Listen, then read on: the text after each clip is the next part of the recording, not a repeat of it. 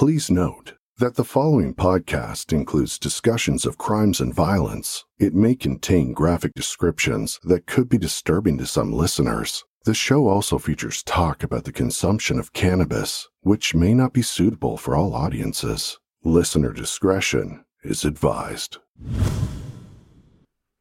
Hey everybody, it's Linnea with Getting High with True Crime again this week for episode 35. Um, I just wanted to play uh, the little blurb uh, from Michael and Jeremy Steal Your podcast, um, just because we recorded an episode with them and it should be coming out uh, this coming Monday. So, same day you would be listening to this one. So, yeah, if you haven't um, checked out their podcast as of yet, it's a great way to uh, find new podcasts that you might be interested in in a very interesting and odd way. So, uh, with I, wow, my brain just died. it just totally died. Anyways, yeah. So with that, um, here's a little bit about their podcast. Ah, Why are you always making me climb in the smallest of places? Well, Jer- this is the best way to get to the podcast that we need to steal this week. It's always Like the we do fence. every week on Mondays. Mondays, every Monday. Yeah, Religiously. I just sometimes I wish we could just walk through the door, but yeah, every Monday on where where do they find it? On, so, yeah, I mean, on Spotify, Apple, any, anywhere you can find podcasts. That's Sorry, where dude, we are. I get so hot in these vents. I think they have the heater on. Uh, wait, wait, oh, Jeremy, don't move. Oh, oh, wait. Yeah? Oh, Jer- oh,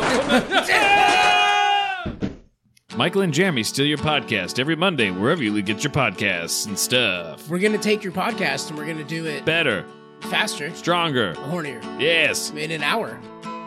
or more. Sometimes.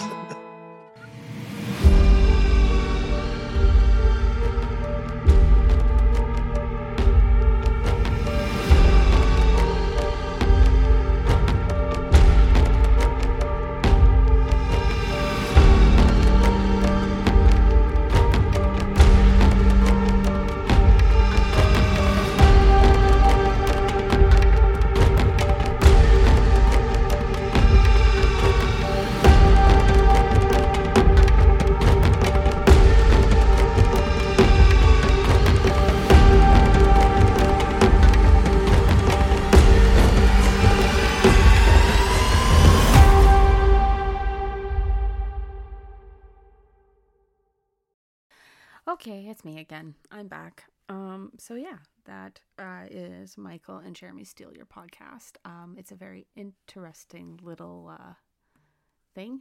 So there's that. um, what else am I thinking of today? Today I am recording alone.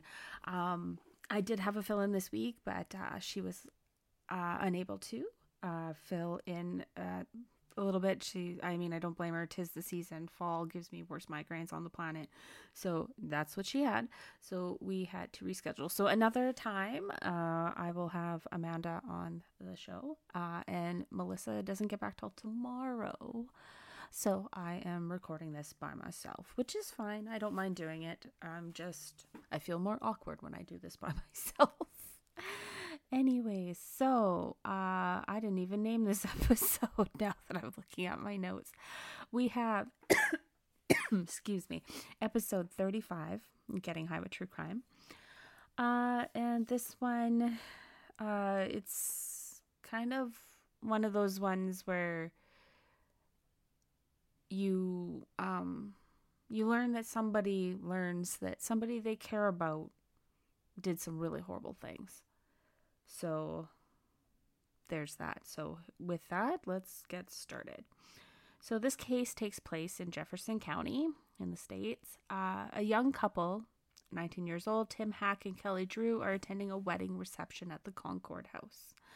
Tim and Kelly are high school sweethearts.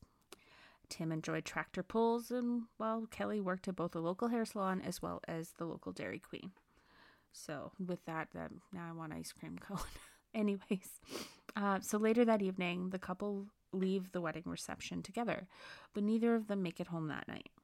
Normally, if Tim wasn't going to be home, he would inform his family so they wouldn't worry about him. Um, but none of his family did receive a call or any information as to him being elsewhere otherwise. Um, so the next morning, Tim's father was quite concerned, so he went to the Concord house to see if Tim was there. Maybe it had car trouble. Um, when he arrived at the venue, he found Tim's car was still there. Um, but Tim's keys and wallet were still in the car next to the gear shift, so right out in plain sight. But I mean, this was a different time. This is uh, quite a while ago. I forgot to put the year. Um, I do believe I say it later on, so we'll get to that at some point. Um, so Tim's dad started the car, which led him to believe there was absolutely no issues with the car, so that wasn't the problem or why Tim was missing. So Tim's dad, now gravely concerned, phoned the police and reported Tim as missing. So police quickly began searching for the missing couple. They even ran through the wedding guest list to see who may have seen them and when the night before. So this is the uh, night of August 9th, 9th 1980. So I wasn't even a twinkling in anyone's eye yet. Um, so every possible lead was followed. It was five days later, approximately three miles away from Concord House, that the clothes of Kelly Drew were discovered scattered along the side of a country road. Police even found her underwear. So the clothes appeared to have been cut off of Kelly, so there was obvious cut marks through them.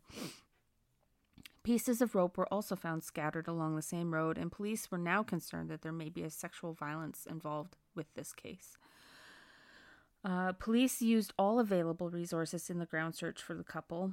Um, some of that included dogs, horseback riders, fire department, and I believe they even utilized uh, helicopters in the search. Two months later, a couple of hunters out hunting squirrels came upon a disturbing scene. The discover, uh, they discovered what was left of a female body. The next day, a second body is discovered only 70 feet away, so 70 feet away from the first body. The police were able to identify the bodies, and the bodies belonged to that of Tim Hack and Kelly Drew. So the coroner determined that Kelly had died due to strangulation. They also determined that Tim had died because of a stab wound in the right rib area. But despite all the evidence and all the interviews police did with the wedding guests and others who had known the couple, the case went cold. In 2007, so quite a while later, 27 years later, uh, the case was looked into again. With advancements in DNA technology, police swabbed Kelly's clothes and underwear to see if any DNA was present that was not her own. The lab was able to find DNA, uh, and from that, they could also determine what type of DNA it was, and this one, it was from semen. So in 2009, police released the DNA findings to the media in hopes it would spark someone's memory and lead to more information about the case. There was a young woman watching t- the TV that night, and she recognized the Concord house. Her name was April Balascio. She had a great childhood uh, from her memories. Her father had a history of bank robbery and had spent 14 years in prison. Edward Edwards, and I'm not making that up. It was Mr. Edward Edwards, um, was his name. He ended up writing a book about his life as a bank robber, uh, and it was a great success. Um, he became a public speaker, and despite his criminal past, was held in high regard within the public. So eventually, though, as time goes on, his popularity degrades, and soon Edward finds himself working odd jobs all over the place. Eventually, Edward was able to buy his family a small home. He portrays himself as quite the family man and even tries his best to befriend the local police. Edward was a good people person and listener, so he became a valuable resource of information to the police. So, Edward uh, was able to provide police information on a fair amount of local crimes that were occurring. Uh, he usually collected this information while he'd be sitting at the bar having a drink, just overhearing conversations of other people. So, police were able to even make some arrests based on the information Ed had provided. So, I'm imagining that's not making any friends. so, one night, well, out for family movie, uh, family movie night, the Edwards family arrive home only to find their small home on fire. Firefighters were able to determine that it was an attempted arson, so I guess it didn't completely burn down, but there was still significant damage. Ed and his wife took the threat seriously and moved their family. They kept moving from state to state twice a year as they were both worried that some of Ed's information had pissed off the wrong people. April recalled living in Ohio and she remembered her dad getting to help the help of a young man to build the family's second home. But the young man quit showing up eventually, and so Ed sold the house unfinished and packed up the family and moved them to Florida. April also recalled a night when they lived in Wisconsin, where her dad came home looking quite beat up. That night, they packed up, uh, packed up and moved as well. So that's a little weird. So from there, they moved to Pennsylvania. In 1982, the family is living in Pennsylvania, and things are seeming to be okay. But on a night while Mr. Ed, uh, Mrs. Edwards, sorry, is at the hospital and Ed takes their kids camping, their family home burns down again. It turns out to be arson. Again. So the difference this time is that the perpetrators come to the police and confess. It turns out that Edwards and some of his sons had set fire to the house to claim the insurance money so that they could afford to, to move again. And Edwards uh, is arrested and spent time in prison. Uh, April no longer trusts her father and got a job and moves out as soon as she could. So as you probably would if you could. So in 1987, Ed, now released from prison, focuses his time to being a devoted dad to the remaining children that are still living at home, even getting heavily involved with the remaining children's school activities. So he's trying. Ed also takes in a foster kid by the name of Danny, who went to school with the Edwards children, and the two form a strong father son like bond. Through the courts, or should I say, though the courts said Danny was too old to be adopted by Ed, they did allow Danny to change his name to Danny Boy Edwards. So, almost like he's adopted, he's just taking Ed's last name. So, Danny graduates high school and joins the military after Ed suggested it as a good path for him. Unfortunately, before he can be stationed in Korea, Danny injures his ankle in such a way that he is going to be medically discharged from the military. A couple days before the discharge was to take place, Danny goes missing. And for a year, there are no signs of the young man anywhere. Not until one day, a couple of hunters discovered the badly decomposed body of a man behind a local cemetery. Due to the state of decomposition, the coroner takes about a week before finally being able to identify the body as that of Danny Boy Edwards. The coroner also rules that the cause of death was a shotgun blast to the back of Danny's head. Ed, upon learning of the discovery, becomes distraught, obs- obsessing over the young man's death. The Edwards children, after a family get together, now grown adults, stumble uh, on conversation regarding the death of Danny. Somehow, this segues to the conversation about their mother's hospital stay in 1982. Through this conversation, they realize that their father Ed had stabbed their mother, and that is actually why she was in the hospital that night. The kids start to wonder if their father was more of a monster than a man on the run because he had snitched to the cops.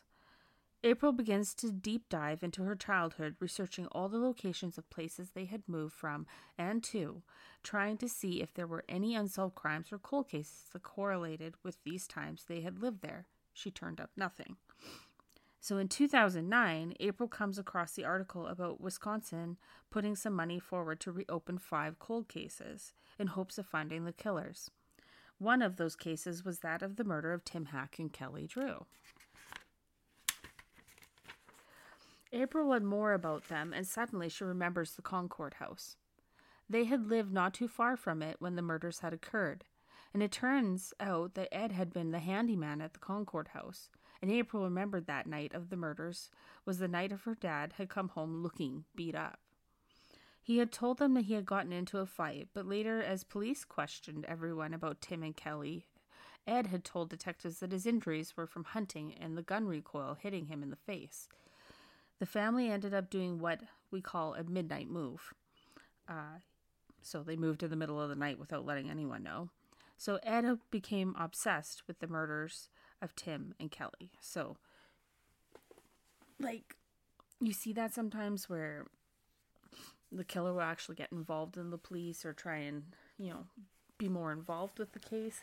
Sometimes just as a sense of pride, sometimes it's to, uh, you know, kind of maybe help sway the investigation away from them. But sometimes it happens. So, upon unlocking these memories, April contacts police saying that she believes her father may have been the one to kill Tim and Kelly. so, Detective Garcia, who is now the detective on this case, looks into it and learns that Ed had been interviewed in 1980 regarding the murders. Ed had claimed he wasn't at the Concord house that night. It was noted during uh, the interview that Ed had a black eye and broken nose. So it was also noted that Ed claimed the injuries had occurred while hunting. Uh, so Detective Garcia tracks down Ed and begins to interview the now 70 plus year old man. Ed recalled the Concord house, but could not seem to recall Tim or Kelly. He claimed to be unfamiliar with their names. Detective Garcia questioned Ed about the, his injured uh, nose while in Wisconsin, and Ed replied he didn't think he had done that. Uh, when asked if he had ever done any hunting while in Wisconsin, Ed also replied with a definitive uh uh-uh, uh no.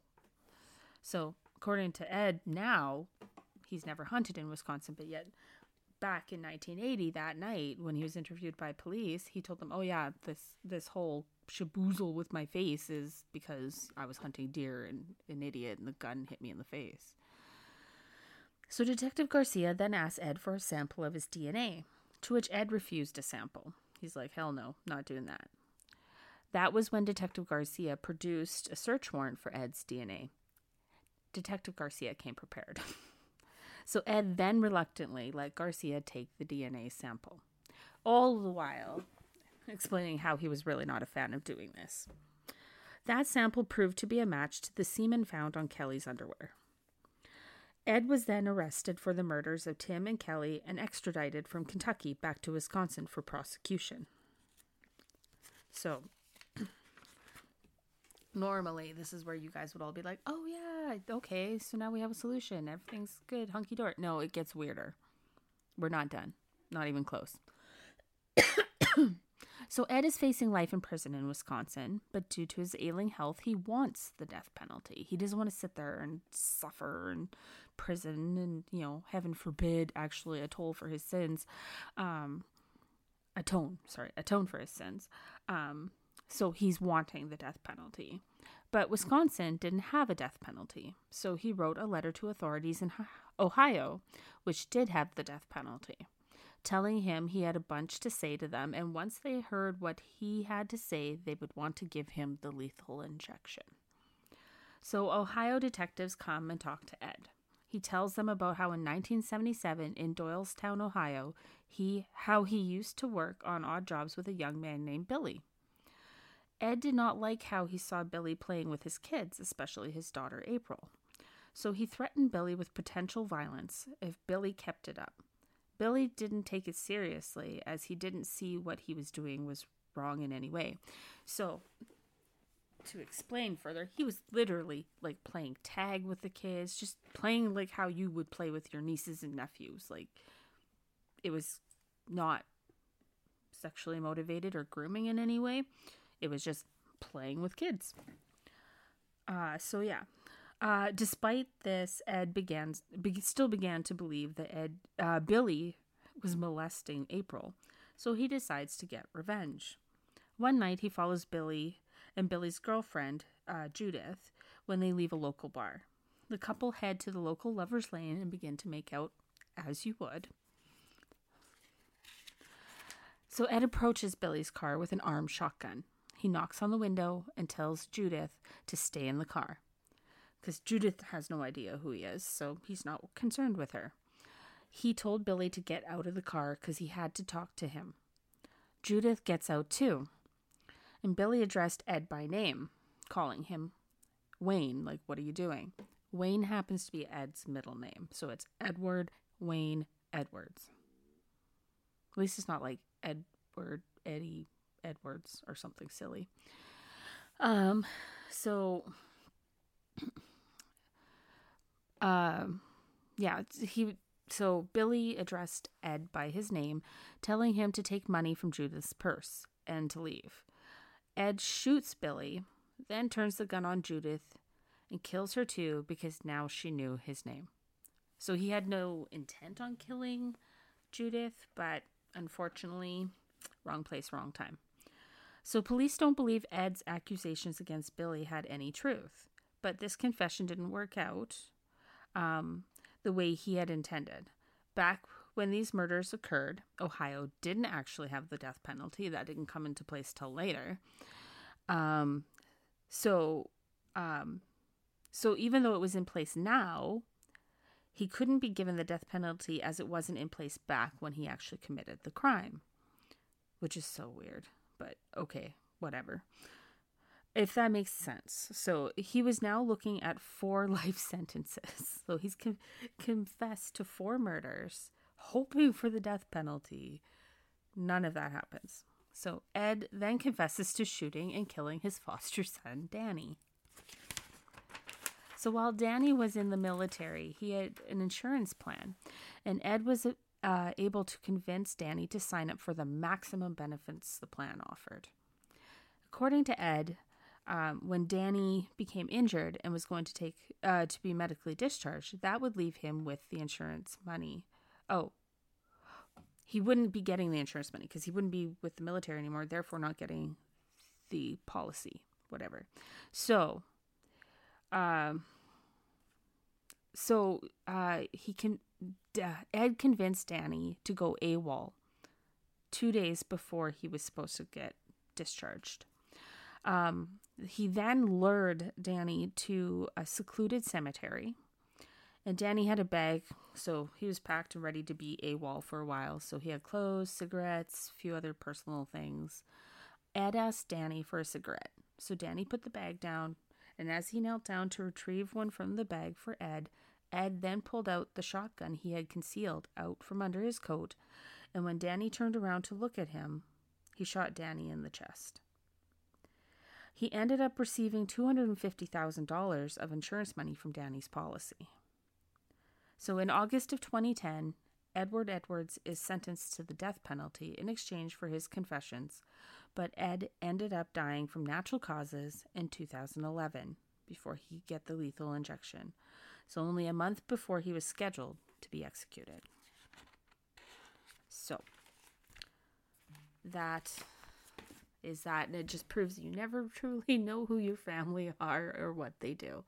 Um, I'm sure there's a lot of other cases out there. Um, I do believe the daughter of BTK was similar situation.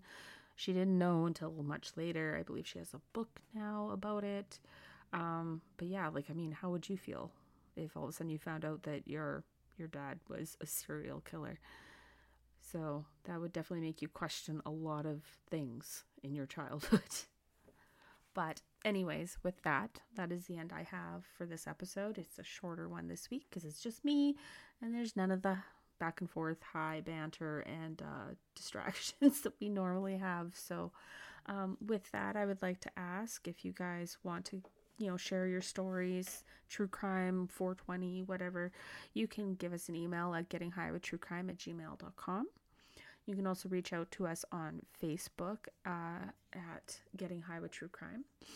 If you want to become part of our little group and community, you can get uh, look it up by at Getting High with True Crime podcast, um, and you can submit stuff there you want to share with the group. It can be funny memes, it could be 420 related, true crime related. Just just keep it so we're not going to get shut down by Facebook is all I ask. Um, also, we have more of the My Beaver Has Traveled stickers now available. Um, I will put up a new post about those one of these days when I remember.